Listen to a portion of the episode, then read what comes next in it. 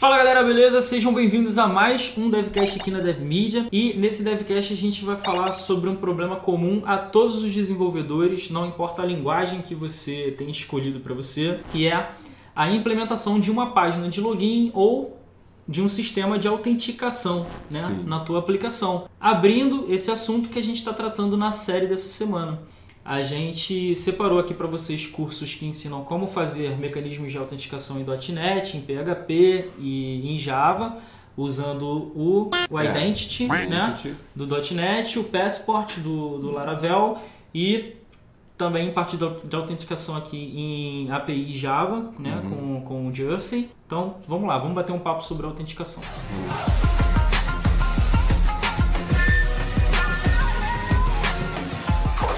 Bom, então considera o seguinte, você é um programador web e você precisa colocar uma página de login no teu site. Qual é a teoria por trás do, do processo de autenticação? Porque quando a gente fala de colocar uma página de login e tornar algumas páginas acessíveis apenas para usuários autenticados e outras públicas, né, acessíveis uhum. a qualquer usuário, a gente está falando da criação de um mecanismo de autenticação. Né? Existem diversos mecanismos de autenticação, cada um deles é apropriado para um tipo de aplicação diferente. Mas assim, não importa qual framework que você utilize para desenvolver a sua aplicação, qual é o mecanismo que ele implementa, todos eles têm algumas características em comum. Né? Uhum. E compreender essas características vai facilitar você entender o que, que o framework está fazendo por você e até de repente desenvolver o seu próprio mecanismo de autenticação se isso for preciso. Mano, tu é um guerreiro. Se tu vier aqui, eu boto do meu lado aqui, sentado aqui, todo o programa aqui para falar sobre isso aí. Que tu é um cara. Tu é um mito. É um mito!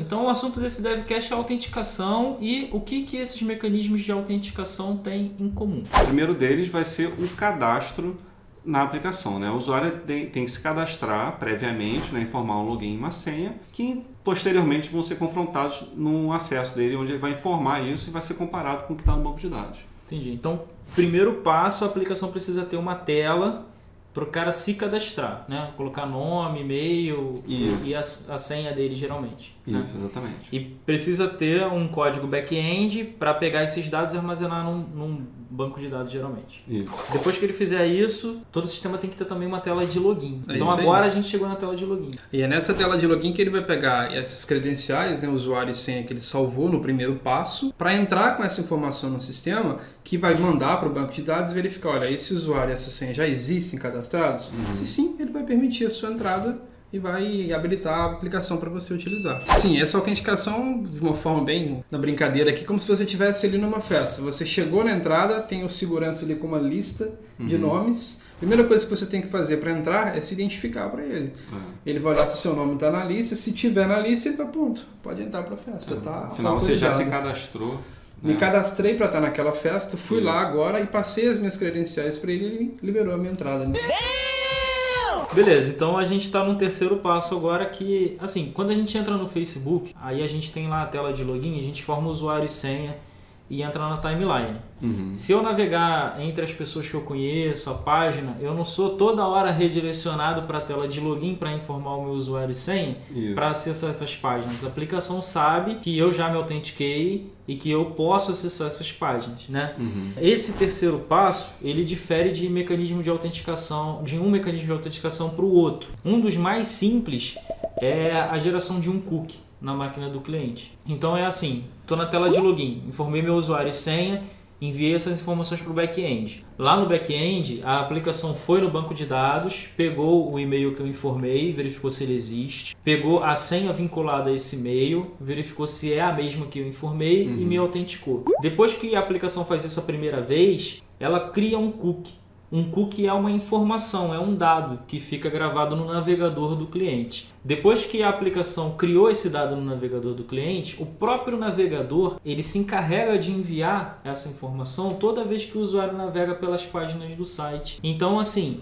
o usuário e a senha que foi informado na tela de login agora foi substituído pelo cookie. O cookie é uma informação criptografada Então, o único trabalho que a aplicação vai ter daqui para frente é pegar essa informação, descriptografar ela e verificar, ó, esse usuário e senha aqui é o usuário e senha desse usuário. Então, ok, então ele pode continuar acessando as partes privadas isso. do sistema. E isso fica a cargo da aplicação. Para o usuário, se está usando cookie ou não, não, não faz, diferença. diferença. Né? A aplicação é. ela continua perguntando se ele está autenticado. Só isso. não passa para o cliente essa, essa informação. É, o cliente é transparente. Uma outra forma muito comum da gente implementar esse terceiro passo é gravar essa informação na sessão. Isso. Qual é a diferença do cookie para a sessão? O cookie ele está no navegador do cliente. Né? Uhum. Toda vez que você navega entre as páginas da aplicação, o próprio navegador envia o cookie para o back-end, o back-end verifica o cookie e tal, e, uhum. e, compara com as credenciais do usuário. Na sessão é diferente, porque a sessão ele, ela grava essa informação no back-end. Uhum. Então toda vez que o cara acessa a aplicação, ele verifica na sessão, né? O back-end verifica na sessão se as credenciais dele conferem, né? Ou seja, durante o primeiro acesso, ele já resgatou os dados do banco de dados e alocou em memória. Sim. Isso. Né? Não precisa verificar novamente no banco de dados quando usa a sessão. Né? Isso. Né? Em contrapartida, a sessão, como é uma informação gravada no back-end, ela usa a memória do, do, do teu back-end. Né? Você está usando, onerando o recurso. Dependendo do número de acessos que Exatamente. você tiver ali, você pode onerar os recursos do seu servidor. Pois é. Então tem que ter esse cuidado aí. é mesmo, é. Essa aqui é, é a base é, dos mecanismos mais simples de, de autenticação. Isso. Existem outros, existem mecanismos é, de API, por exemplo, em que realmente o cara passa o usuário sem a cada requisição. Ah, é o HTTP, né? Autenticação, a autenticação por, por HTTP. É. Para você conhecer essas formas diferentes de lidar com a autenticação, Nessa série a gente tem diversos cursos né, que mostram cada um desses, desses tipos de autenticação diferente. Isso, até porque cada tecnologia implementa de uma forma. Né? O AshNet vai fazer de uma forma, o Laravel utiliza outra. Sim, né? isso tudo vai desde a parte teórica até a parte prática, né? a implementação isso. do código. Beleza, então a gente vai ficando por aqui nesse DevCast. Espero que suas dúvidas tenham sido esclarecidas aí, que a gente tenha dado uma boa introdução para esse assunto, que a gente está tratando melhor nas séries. Se ficou alguma dúvida, você pode usar aqui os comentários para se comunicar com a gente. E se você você curtiu o tema e ele foi útil para você, deixa um like aí e até o próximo DevCast aqui na DevMedia.